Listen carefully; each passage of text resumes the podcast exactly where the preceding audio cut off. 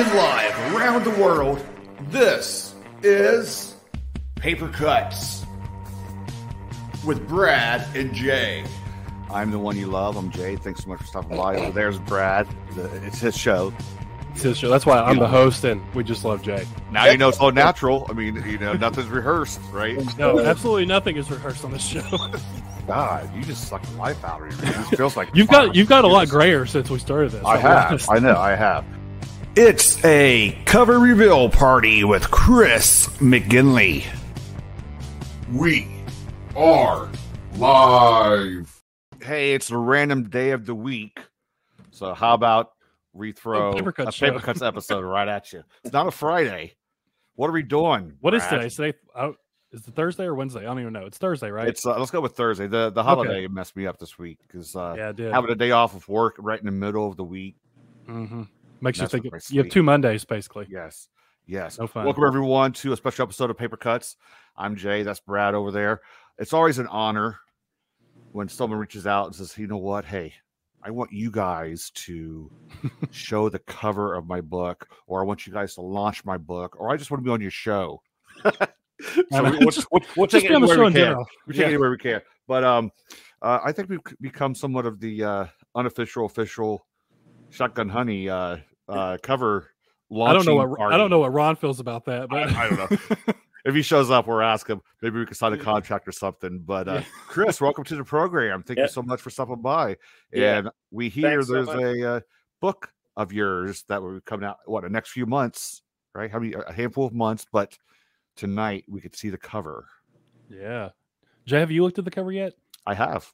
You have you peeked at it? I did. I, I, I had a little peek for show. You know. So Chris, uh, tell us a little bit. What, what what do we got going on here? Well, uh, I'll tell you about the cover first, and I, I can tell you about the, the novel uh, without any spoilers, of course. The cover is designed by uh, Ron Earl Phillips, who um, is also the editor of Shotgun Honey, and he's a talented um, designer. Um, if you look at any of the covers from his collection, this repertoire of covers, they're all different. He he can operate in different mediums, it seems, and um, he's he's uh, distinguished. He's won, I believe, he's won some awards for his covers, uh, but they're different. And I was, uh, I'll tell you a funny, real quick, funny story with this cover. You know, he asks everyone um, on the the press what they would like for the cover, and I had this idea since my novel is since I'm obsessed basically with Appalachian literature, and, and since I've read a lot of older Appalachian literature, I had Uh-huh. this notion, and since my novel is set, in fact, in the around the turn of the 20th century, in the 1890s, um, and into the early 1900s, I, I had said, oh, you know, I, I want something like this old novel, like James Still's River of Earth, or something retro like that. And so that's what I assumed he was going to get, but he just uh, better judgment on his part, and and he just said, no, I went with something more modern and and more marketable now. And I'm just was just so thrilled with it. My wife was thrilled with it too, and um, the people in the Shotgun Honey group on Twitter thought it was just fantastic, like all of his covers. Yeah. Well, that's pretty cool. I mean, you, you had something in your head that you gave to him and that you were kind of set with it, but he was like, no, you know what? Trust me. This is not my first rodeo show. Okay. I can do this. yeah in, di- in diplomatic terms he said you know he was very kind, he just said you know i mean he wanted something i just know what he was saying was that i know better and indeed he did he knew better and it's so cool i'm so stoked about it Yeah, And you were How much- accepting of what he had too. so. absolutely upset No, no fighting, no, no back and forth. No, uh, hey, I'm wanna- looking for a new label or nothing like that. So when i saw it i just said this is this eclipses my notion of what i thought was going to be cool and and and I, it was just transcendently beautiful to me cool. when he when he gave you his version of the cover, did you have any anything? Oh, I would like to move this around or change this, or did he just give you and you're like, yeah, that's awesome. I did. I said it's awesome, and he, in his own, because he's so particular about um, the design. Uh, this has happened with other covers before. He tweaks things and such. Just like any artist, you know, you read over your paragraph you've written, or you're working on a painting, you look at it, you have to put it away for a day or whatever. And Mhm. he looked at it against it. He moved something, and s- subtle changes. He he opened up one section of it, and of course, it improved it. You know. And I one like question. One question before we get too far. Before, don't don't bring up anything negative, Jay. No, I it's know you're going to. nothing negative at all. Okay. Are you going to get this tattooed somewhere on your body? That's a. I think that um, Megan Lucas. yeah, has- she's in the chat. That's why I thought I'd bring that up. Just, uh, yeah. I don't think so. I'm. Uh, I don't think so. Just get a big back tat the whole I cover. was your chest, your back, someplace. Let's get the whole thing tattooed. That that's going to be the original piece of artwork. yeah. I didn't want to say you were talking about Ron's covers, and he doesn't really have a like specific style because everything he does looks vastly different. I think some cover artists you like, oh, that's this Yep. certain artist, you can tell, but his all look different, and they're all great. They all look fantastic in their own way. I, I really like that he has. For me, I'm not able to say, oh, that's a Ron Earl Phillips cover because Right. he is so vast with all his designs and stuff. he he has incredible range and like uh you know i, I kind of think of ron like a like a drummer in a band you know there's certain drummers that just can't keep quiet or they want to do fills it he serves the he serves the work which is a, a, a- really cool thing. He serves the piece of art. You know he says what Mhm. does this art need? That's as you asked about it jay when i looked at it i said this serves much better than my notion of this retro kind of thing and trying to place myself in amongst these other artists and try to make it look cool. It's it served the narrative much better than mine did. My notion did. So you're saying it serves it, but does it give away any, too much, or does it just give away just enough to make you, you know, what? Now I, I need to figure out what's going on with some of this and Yeah. kind of interpret everything that's happening. It's a great teaser of a cover. I think. Yeah. Let's go ahead. We'll we'll pull the teaser up since you mentioned that. We'll we'll peek. And Oh, hold on, let me move this back real quick. He also did uh Coal Black, right? He did the He cover did. for this one as well. Yeah, a really interesting thing about Coal Black is when you have it up close. I noticed you guys were talking about this with Megan's. Some things are difficult to see um, Mhm. visually.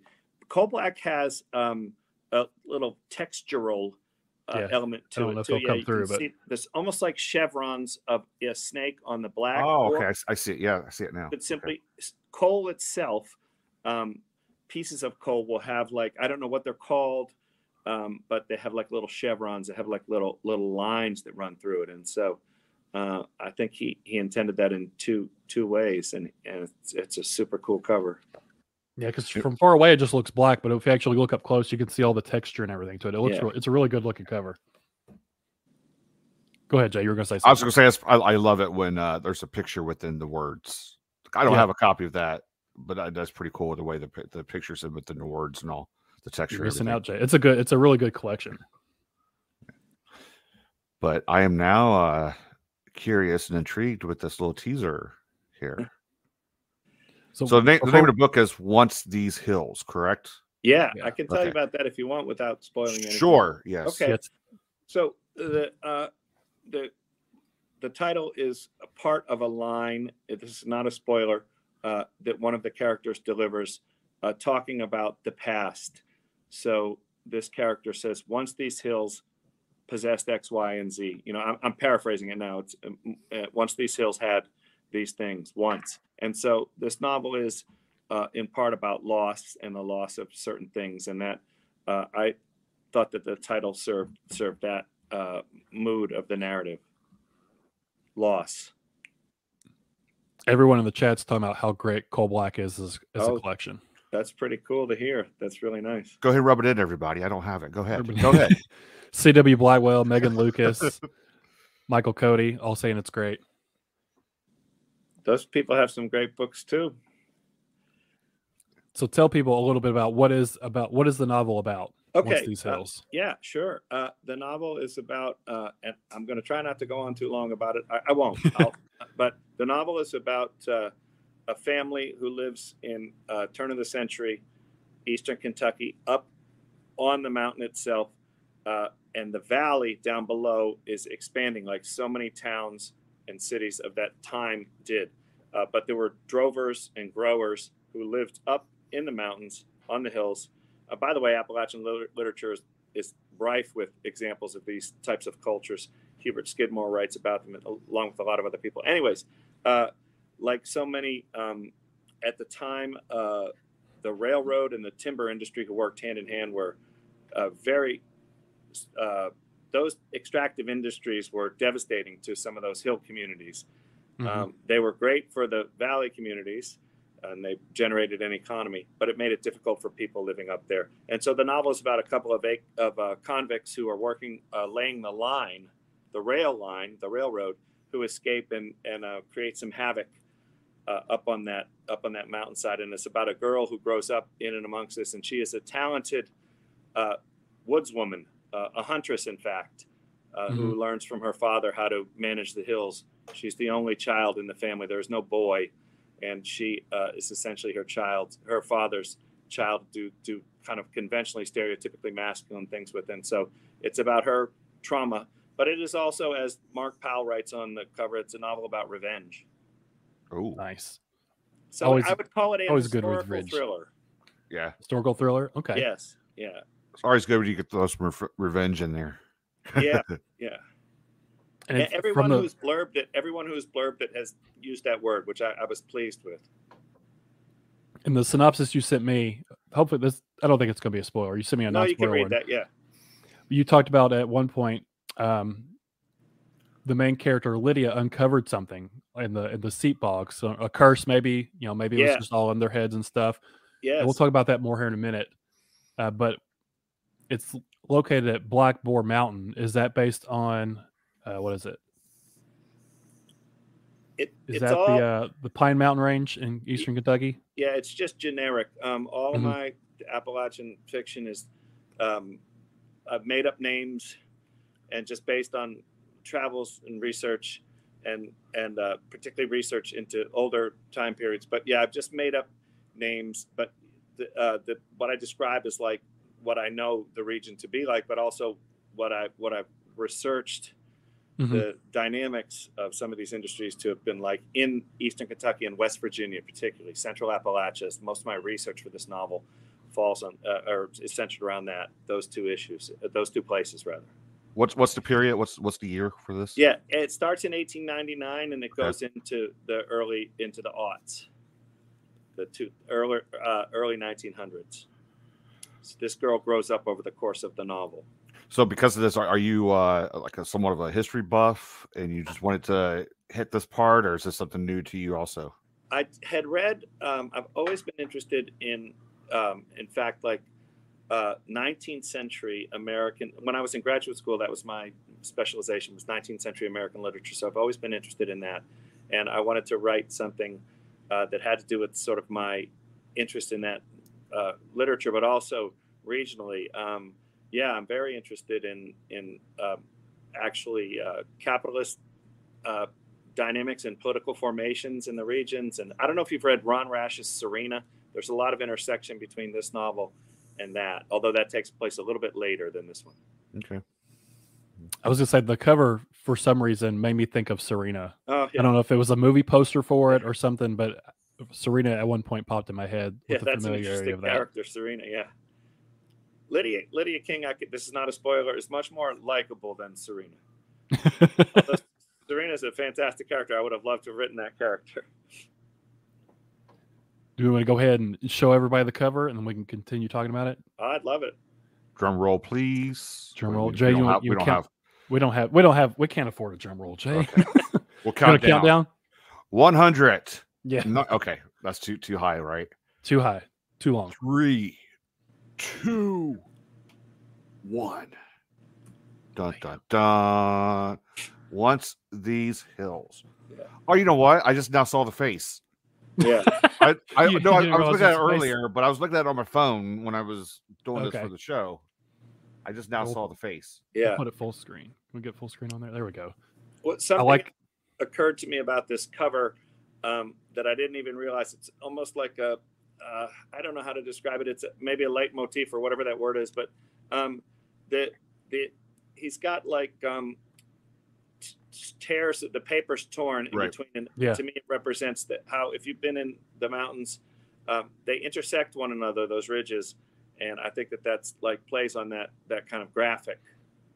Oh, I didn't even think of that. Yeah, it does look like sort of the different mountain ranges layering Yeah. up the cover. That's cool. Yeah.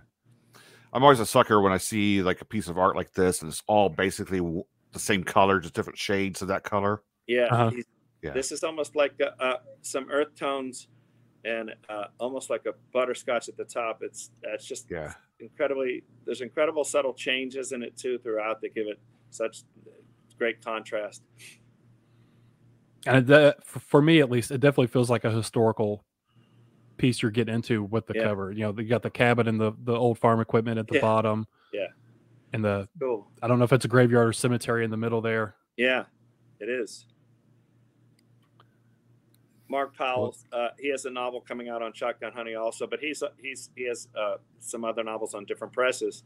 I think for Art Strauss and Giroux, in fact, and uh, I reviewed his book Lioness for uh, for Reckon Review, but he has a, a really lovely uh, remark, a blurb up there up top.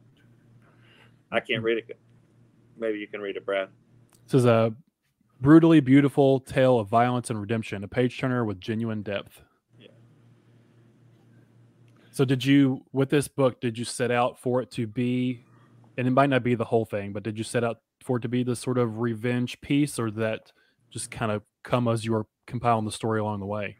I, I did know I did know it was going to um, involve that sort of mystical element that you talked about before, uh, Mhm. something in the bog that's found, a body, in fact, and um, I did know that it was going to be about revenge. What I really set out to do was to write. Oh, the first chapter of this book, by the way, uh, was um, uh, was a story in in Reckon Review, and it was also the chapter that I workshopped at the Appalachian Writers Workshop with under Silas House. Um, okay.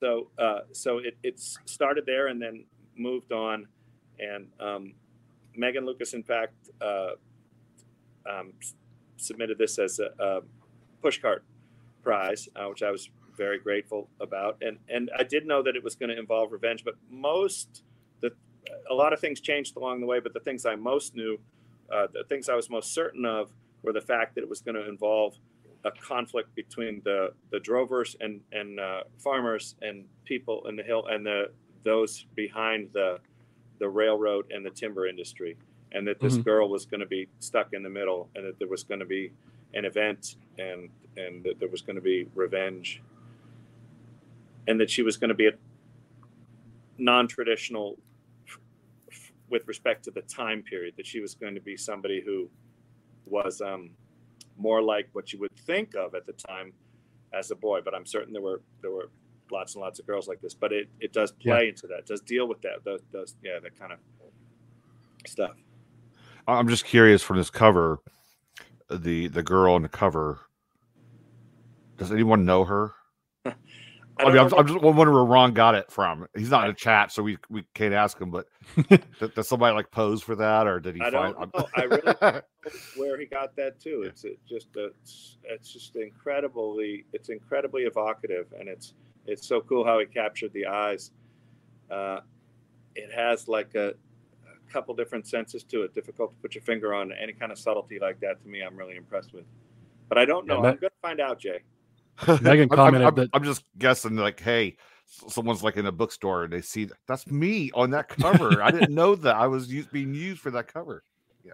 Megan saw talking about the eyes. She was drawn to the to her eyes. It's beautiful.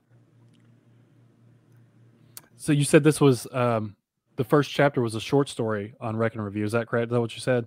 Yeah, it was a story in, in Reckon and uh, one that I had workshopped even earlier at the Appalachian Writers Workshop, uh, Silas House.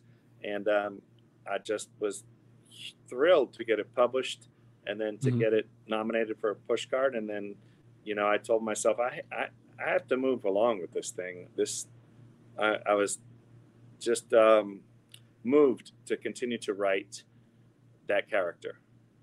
Okay, so it, it originally it started as a short story, and then eventually expanded into it. It wasn't Yeah. just like you clipped the first chapter and sent it in or anything. It's, it's almost it's almost identical to the Okay. to what appears in Reckon Review. Yeah.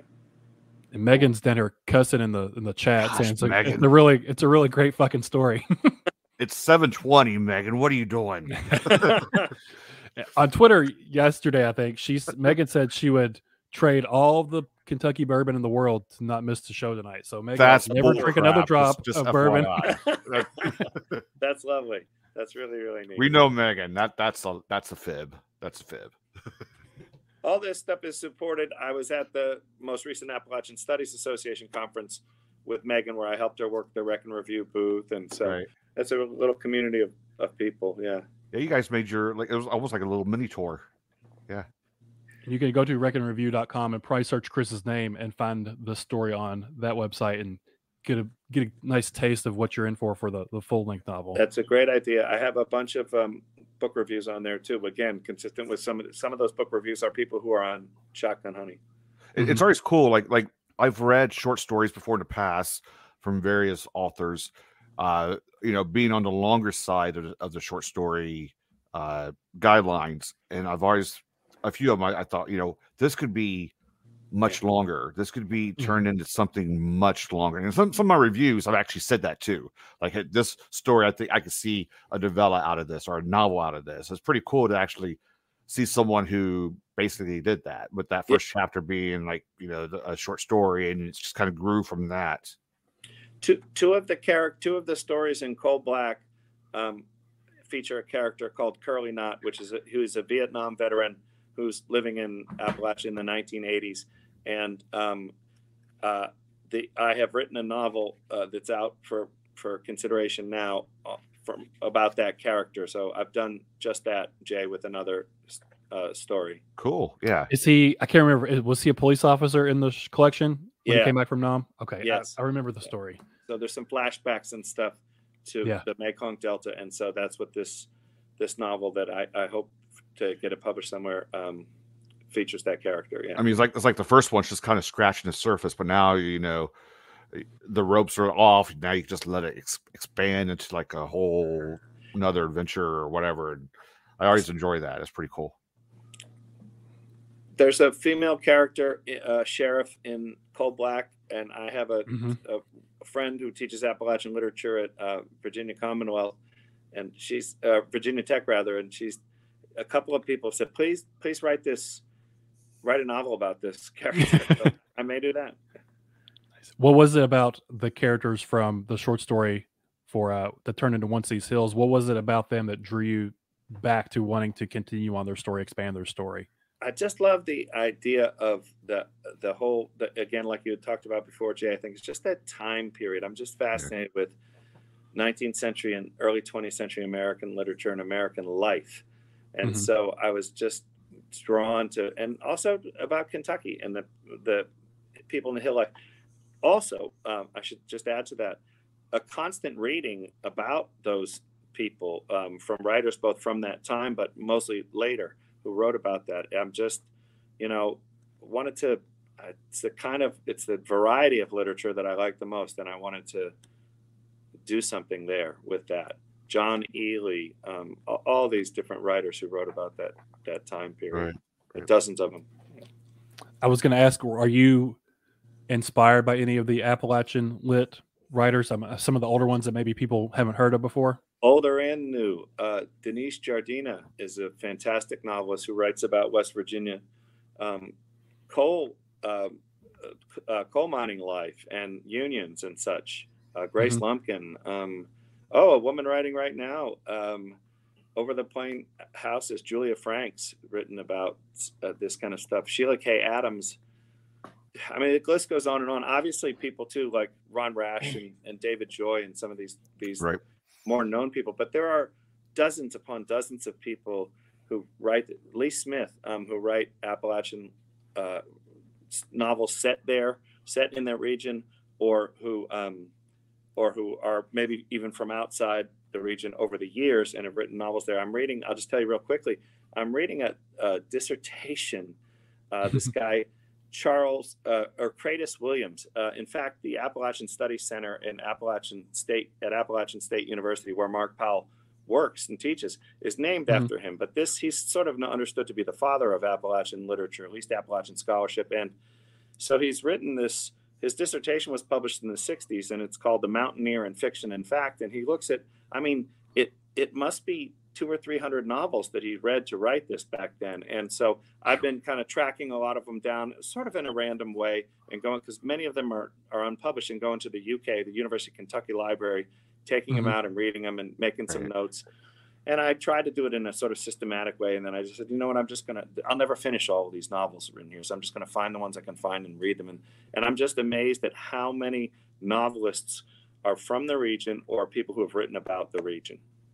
Mhm. It's Yeah. incredible feel- on on major presses too. That's what I mean. There weren't little tiny presses at the time. I mean, there were, Yeah. but you know, these are major presses, Knopf and uh, other things, you know, or Knopf, however you say that.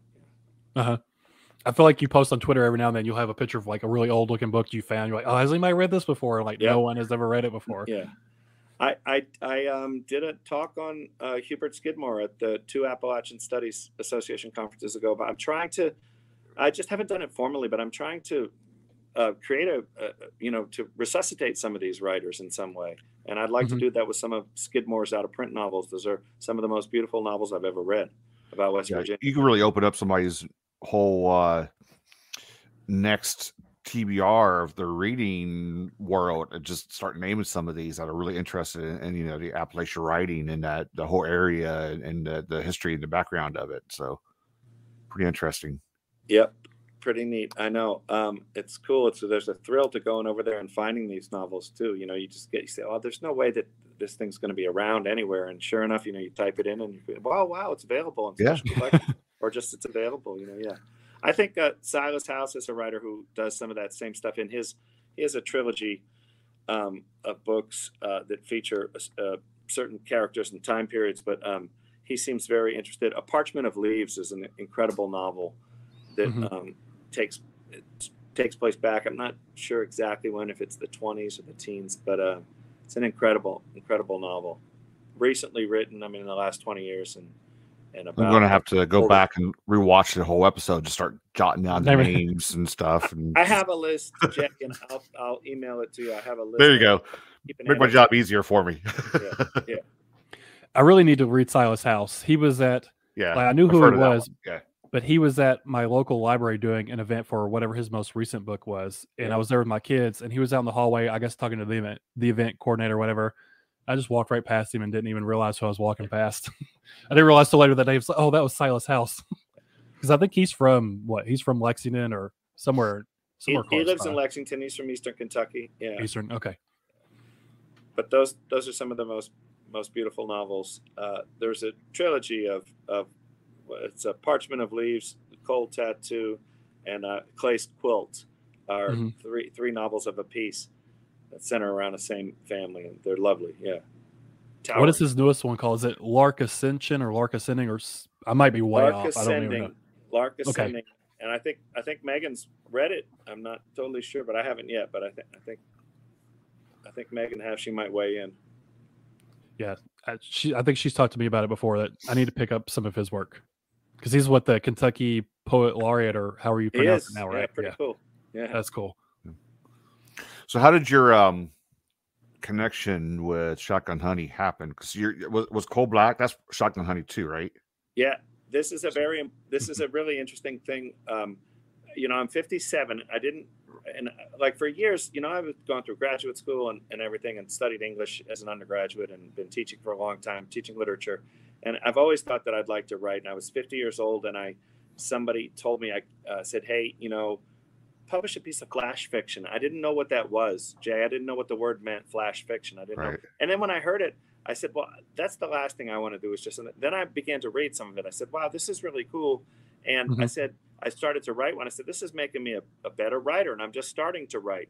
It's I have to I have to manage it in this number of words, 700 words. And I got one um, published on. I got a flash fiction story published at Shotgun Honey, and it was like a snowball effect from there. Uh, all my other stories, I began to collate them and put them together and check over them again. And I sent a proposal. Um, uh, I submitted a, a, a query and, and a proposal, and they accepted it. And so that's how it happened. And then I just was moving along after that. Nice. How long did it take you for Coal Black? How long did it take you to put that collection together? Well, I had uh, there was a couple of years of stories that were out there, and I had done nothing beyond stories, and so I was, you know, uh, Ron looked at it and pretty quickly said, "Yeah, I think I could we could use this collection." And there are a couple uh, collections now of stories on Shotgun Honey, not just Megan's and one or two others, um, Mhm. and so uh, that's becoming a little thing I think too. Uh, but it didn't take very long, Brad, a, a year or two. Uh, since then, I've I've done a lot of I've got a lot of manuscripts. I'm writing a horror novel right now. Really? Oh, okay. Yeah, I thought Brad might be interested in that. Well, I yeah. mean, I mean, these genres kind of blend.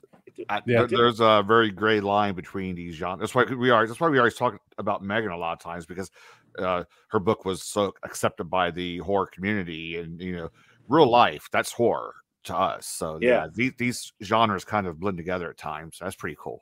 I, I have um, there are a lot of supernatural elements in um, in uh, Once These Hills. Also, there's some eerie elements. Brad was talking about the a curse, and there's some some folklorish stuff that uh, in there for sure. Mhm. Stuff that might people might say, "Oh, this is you know this is bends the genre a little bit." You know, I do love some folklore. That's that's Yeah. pretty cool. Yeah, Uh-huh. so I'm pretty excited for it. This is the, the actual book's not out till what, Easter November or yeah, it's uh, August 25th. August. Okay, I'm way off. That's hey, okay. You got it later on in the year. I know so so so many dates in my head. I, I tell you what, August. So August. That's a lot closer than what I thought. Okay, cool. Yeah. Yeah. Okay, we gotta get ready. There for seems to be a lot of authors recently that sort of go back and forth between the crime and the grit lit and horror. Like uh, C.W. Blackwell, he sort of goes back and forth between both. He does. You're I writing a horror novel. one of Black Blackwell's books um, not long ago. He, he absolutely does. I think um, Coy Hall's books are going to be interesting in this respect. Yeah. Coy guy Hall. is himself a historian. He's a professor of history. Uh, he has a book coming out on Shotgun Honey. Uh, lots of other grit stuff coming out. As you know, Mark Powell has one. Um, and then even just the region, I'm just meant to, I was, some point I wanted to say, Shotgun Honey is, uh, I think, really serving the region too. Well, first of all, it's the, the press itself is an Appalachian press, which I think is really cool. Uh, Mhm. The base of operations is Charleston, West Virginia, and then um, these these novels that are coming out, um, Powell's novel, my novel, um, Megan's collection, uh, us other people, that um, Brett Lovell, uh, and the, you probably I think you had Russell on your show. Mm, yes. Yeah, Russell Johnson was on uh, Yeah. beginning of June. Yeah. Shotgun Honey is becoming a grit lit um, forum. Yeah. Uh, Ron Ron's in the chat now. He said that you more like that. he he like he uh he says that you like your haints. You, there's Yeah, a few stories true. in Coal Black with the, with the haints. yeah. Oh, so, since Ron's in the chat, do you know the woman on the cover, or is? I, I'm, I'm so curious about this. Like, Yeah, Ron, they had a question earlier for that on the- picture. on the cover is the woman is she just a stock image or is that a, a photograph you took of the woman? yeah, We'll it's, see. gonna be- What, it's like probably like a long lost, uh, or not long lost, but just like a distant uh, relative or something. hey, let me use your picture for this. Uh, I, I'm- I might be wrong, but I feel like Ron said that it's hasn't been too long in the past where he's started to get into publishing the more rural noir grit lit type of stuff. It was more strictly just sort of the hard boiled crime stuff. I Yeah. think C.W. Blackwell, Ashley Irwin, your stuff, Oh, yeah. Megan stuff. I've forgotten about Ashley Irwin. That's a really, really great novel. Yeah. Um, she was on your show, I think, right? right? Yeah, Oh gosh, like she was on the show. CW was on the show. Megan, we have uh Corey coming up this fall. So yeah, we're. I probably shouldn't give that away yet, but yeah, this is becoming not only the uh, unofficial, official Shotgun Honey cover Yes, reveal show, but it's also Yeah. becoming becoming the interview show for. we interviewed Ron in our first we from the did, Finn yeah, we had series. a, a written interview. Ron's probably getting Ron. sick and tired of us by now. Yeah, he's like, it's like, damn it! Can somebody else besides Paper Cuts reach out to us? Please leave me alone, guys.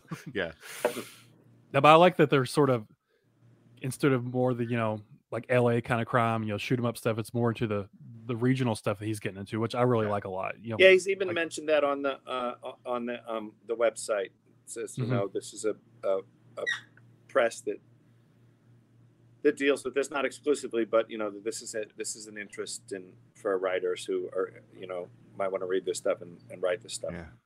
Mhm.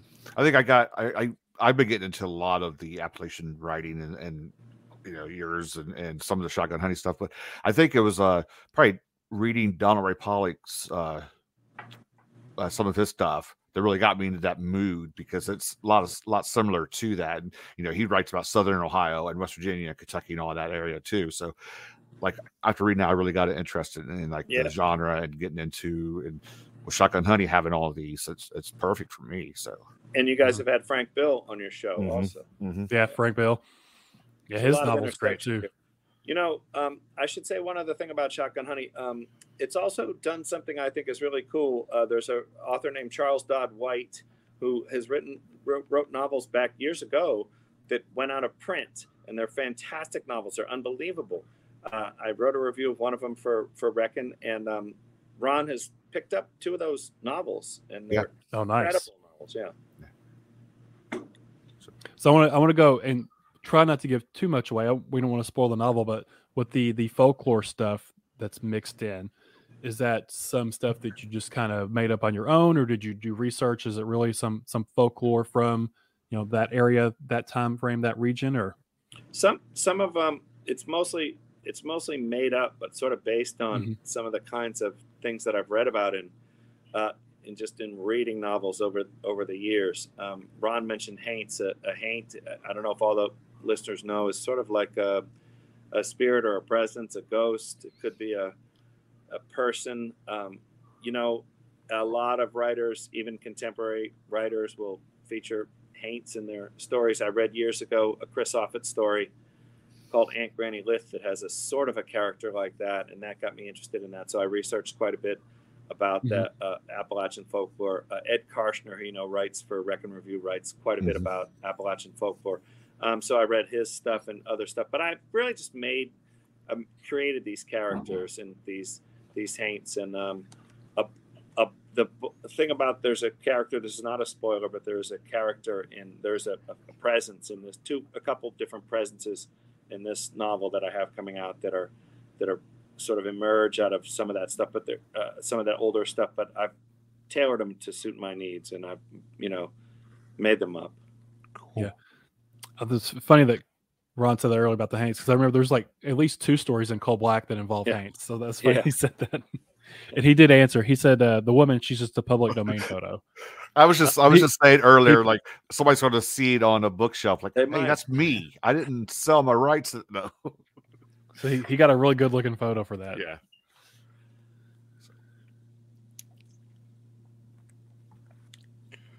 With and with the with the folklore, did you do a lot of research for it?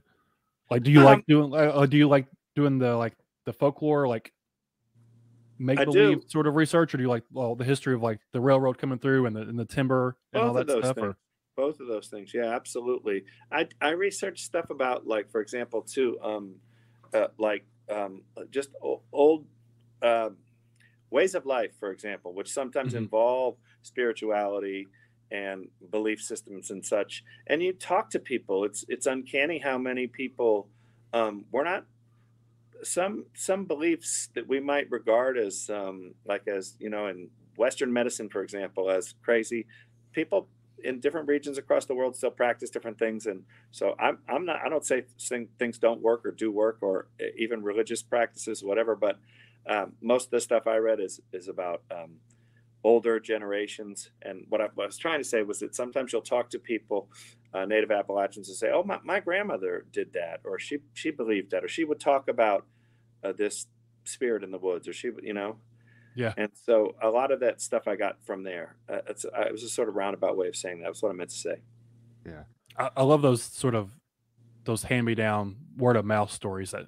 Uh, Ashley Irwin talked a lot about that. That she Yeah. sort of became a storyteller because her dad was a storyteller. Right. That- probably ran down through her saying- family. We, we Yeah. had uh, uh, Tracy Cross on, and the, the stories that Yeah. she came up with, that just some of the hand me downs with because What her grandmother, yeah. yeah, because her book's really folklorish, you know, and it's it's really deep into that. Some of the stories just so she actually had to do the research and go to her family and ask, "Is this real?" And they're like, "Yeah, it's real." You Yeah. know, Yeah. that's pretty cool. Oh, okay. So that's so interesting you say that, Jay. That the the way that I explain, like to me, like the greatest uh, feeling a reader can have with respect to this stuff is um if you I always talk about the story Aunt Granny Lith. I won't spoil the story, but there is a, a woman in the story, a granny woman, which is a common character in a lot of Appalachian literature, someone who delivers babies and someone who can aid a pregnant woman and and just do some general um, doctoring uh, in the hills where access to doctors might not be, you know, really difficult.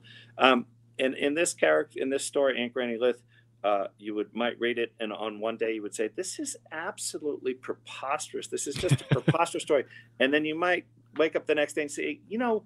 It's not that crazy. It's not that far fetched. and to go back and forth in my mind, which I still do with that story, um, I said that is testament to Offutt's um, writing. Uh, is to, can make you say like, "Oh, that's just absurd." On the one hand, and then say, "You know what? It's maybe it's not that crazy." There's these type of people that you know, and I thought that was really cool. He that's, has a that's so cool because I mean, it's like you're set in your ways, right? And that's all you know. But then you start Mhm. arguing in your head. Well, maybe I don't know everything I thought I know. Exactly that. It, it, I, I thought I knew, and then yeah, you start arguing in your. You just I can just imagine like two voices in your head going back and forth. You know, what Uh-huh. about this? What about this? What about this? My wife Well- and I talked about that story for months. That's kind of like we talked about our last episode that like I don't believe in ghosts, but all these other people believe in ghosts and they've had experiences. So just Yeah. because I don't or I haven't experienced anything yet doesn't mean it's not true. It just means I haven't had that experience as of yet. And once you do, and, you and once I do, everything believing, has changed. we'll have a very special paper cuts on this episode. A very special paper cuts episode. Brad recites what made him change his mind. what made So, change his mind?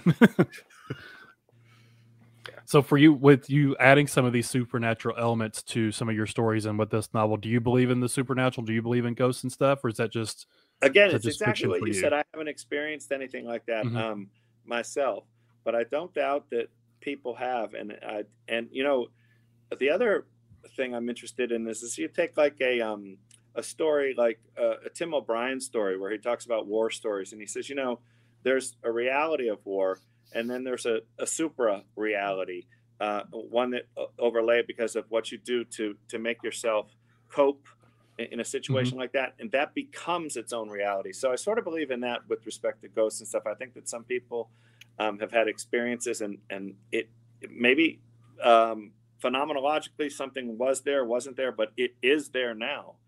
You Yeah. know, Yeah. psychically, uh, right? So. Uh, and and in this um, manuscript that I have out for publication about the curly knockout, I have quite a bit of that stuff in there. and especially with this uh, once these hills being set in 1899 1898 Yeah, a lot of that stuff that we might be able to explain now they probably weren't able to do that back then if you know something supernatural was going on Right. today we might be able to explain it you know through science or whatever but they didn't have that those resources back then pretty neat. Yeah, it's neat to think of it that way. I have the the characters in this novel. Um, again, through a lot of research of my own, like um, they have. Uh, it's so there's a little bit of a conflict, obviously, between the valley people and the hill people, but it Mhm. has to do with different types of knowledge. You were talking about, like you know, people's and then there is a. a, a I- I've been thinking about this more recently in my life too. Just formal education is one thing, but I mean, there's all types of education. There are all types of Yeah. knowledge. I wish I were possessed of a little bit less formal education and some more practical education.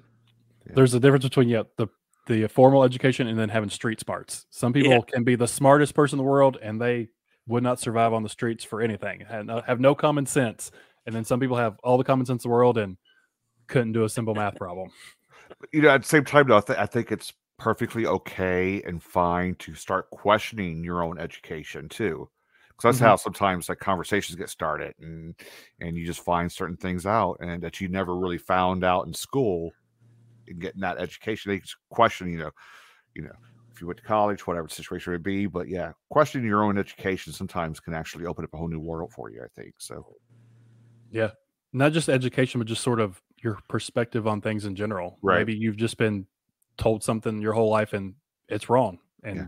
someone else has a the correct perspective on certain things Speaking of education, so you're a teacher. Yeah, correct? What what what's the what what's the ages? What are the grades that you're uh, I teach at uh, Sayre School in downtown Lexington, Kentucky, and I teach uh, middle school, sixth, seventh, and eighth grade, mostly sixth graders, but sixth, seventh, and eighth grade. Uh, I teach both English and social studies, and um, w- w- it's um, classes of about fifteen, so a little smaller than public school size classrooms. And those two classes, yeah, I mean those two areas, and I So run the farm to the Sarah campus. Are you going to assign your book for a book report? to your, your, No, I wouldn't. your- a, a lot of parents, uh, the community has been really helpful and supportive. A lot of parents have read my, have read Coal Black and are promised to read this book coming out. And more than that, the school itself has. Uh, one of the things I appreciate professionally is that the school has supported me uh, in endeavors that don't directly relate to the stuff I'm teaching. Uh, when I, if I'm doing a presentation at a scholarly conference, uh, for example, I did one on Hubert Skidmore, as I said, and I've written on some other people and gone to different conferences to present. Uh, Mhm. And the school will support that, which I think is really nice. They'll pay for that, and because Cool. they want to say, Yeah. "Hey, look, our, our faculty do these other things too." Of course, I present on you know sixth grade social studies also, but Right. uh, Yeah.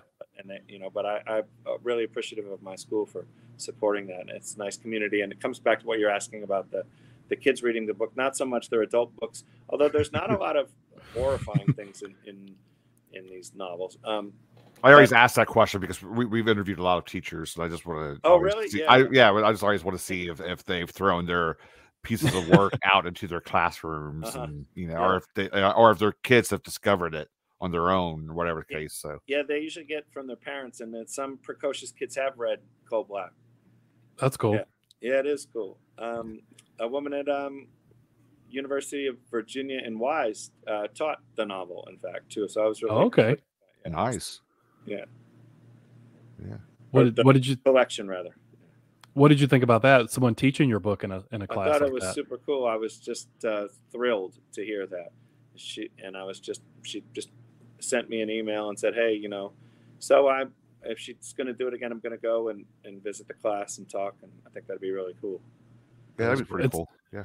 it's cool that your your school that you work for is supportive of your work because we've had uh, people on before where their jobs are not supportive of their work at all. it's a big i'm so glad you said that brad it's absolutely true of so many people um, so many writers i know that they have they're involved in places that just either can't support them or don't care or whatever Mhm.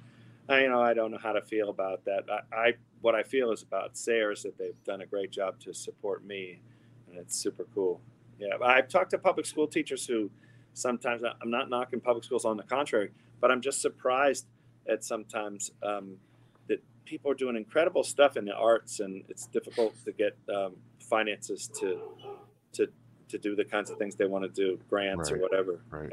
Yeah. So this this will be your debut novel, is that right? Yeah, it is. Yes. So what's it like going from? Sorry, I didn't mean to interrupt. Go ahead. I just I'm I'm hope there's going to be more. I'm really excited about More the- novels. the manuscript I wrote about Curly Knott, the character, the Vietnam vet character from Coal Black. I hope that that turns into something because I started writing the the second in that series. So I hope the 1st Mm-hmm. one gets printed. the second one can come out. so what what's the progression been like for you starting out writing these little 700 word flash fictions to Yeah. short stories to now full length novels? Yeah, it's it's a uh, it's been a really cool progression, and I've just um, I managed as a teacher. I have the summers to do a lot of writing, but I do a lot of writing during the year, and I do some of it at my desk right here where I'm sitting in in in school uh, after Mhm. school, and uh, I try to write.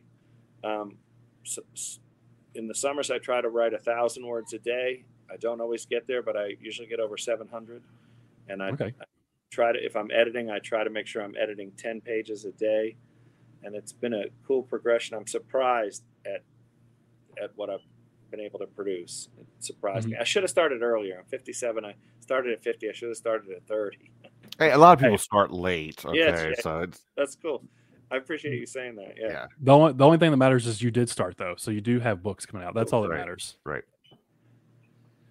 So, with uh, people who are new to your work, would you recommend them looking up some stuff on Shotgun Honey to read, or Reckon Review, or start out with your collection, or pick up your novel when it comes out? Where where should someone start with your stuff? yeah just pick up uh, cold black and, and there's going to be you're going to be able to pre-order um, once these hills um, t- today even uh, from shotgun honey they have a, a link already if you go to their site shotgunhoney.com and uh, in the coming days um, it'll be uh, in other venues too but yeah if you can order from shotgun honey it'd be great and that's it both books are available there uh, I'm going to have a book launch on September uh, 19th, which is after the book comes out, but that's when school is back in session. And so it'll be on campus again. Another thing coming back to what you asked about the support of your professional cool. life and your writing life. So Sayre hosts that party for me, that book launch, and that'll be a, a really cool thing. Oh, they're they're having a party for you. Yeah, they, they Nice. did That's awesome. with Coal Yeah. Black also, and the, it's, it's catered by the school, and um, there's booze and food. And No. I'll do. I'll Booze, I'll be there, man. I'll be there. Yeah, well, I, I would love. Wait, to wait, booze at school? To go- okay. Booze at school? uh, I would hope Jay could come, but I know how far away it is. But I, you're absolutely invited. I'd love to have you, but I hope Brad can make it because he's just down the road. Yeah, September 19th. Yeah. that's I've pretty awesome. That the school is going to the school is going to put the party on for. that's- Oh, yeah, there's that- Casey Casey Steak. Kate, He's already pre-ordered your book Oh, that's right really cool. That means a lot to me. That's neat. So when is what is your uh, the release party? You said September what? September 19th. Uh, Okay. And then I'll do some things like I don't know if you've seen like uh, I I want to follow the lead of Megan Lucas. That's the person you want to follow. Like You go on a book tour. Yes, I, I want to well just everything, every piece of advice. Like for example, this I said, how do I get on paper cuts? I want to get on paper. wait, wait, wait.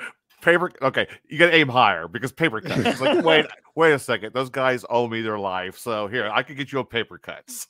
so I followed her advice there, and then I followed her advice about other things that she's told me, and I'm just gonna sort of latch on her as a guide for promoting this book.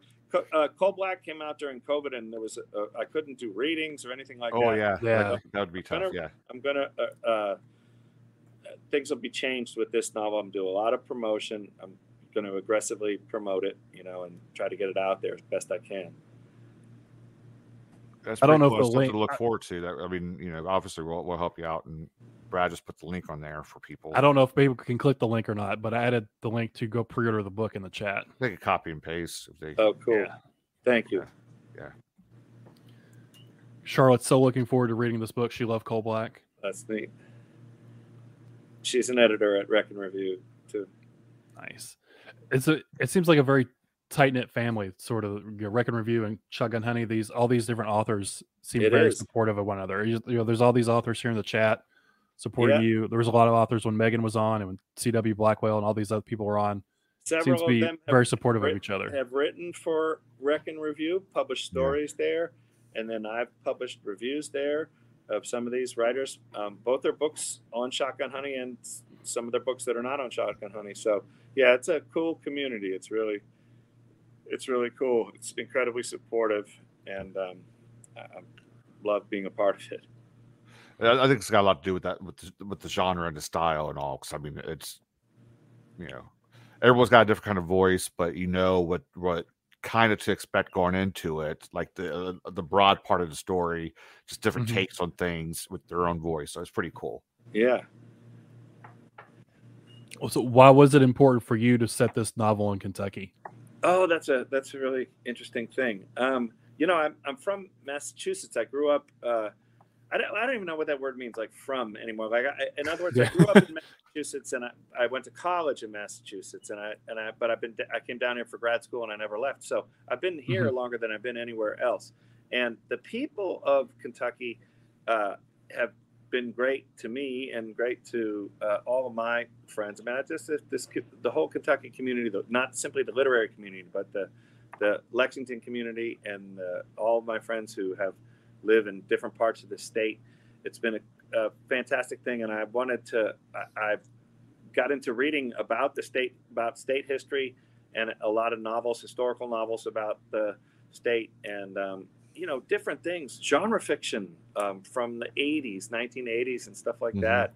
Stuff about Daniel Boone, and I said, you know, I want to, and uh, Janice Holt Giles novels set in Kentucky in the late 18th and early 19th centuries. These novels just just thrilled me. You know, uh, Mhm. Giles is a, the queen of Kentucky literature to me, and so I wanted to um, I wanted to sort of be a part of it. You know, I wanted to I wanted to set my novel there alongside of theirs. I'm not the equal of Janice Holt Giles for sure, but I wanted to be a part of it. You know, a part of that tradition. And if not all of Coal Black, a lot of Coal Black is set in Kentucky uh, as well, right? Yeah. Mhm. Uh huh. It is just made up counties and such, you know, Yeah. uh, made up regions and, and such.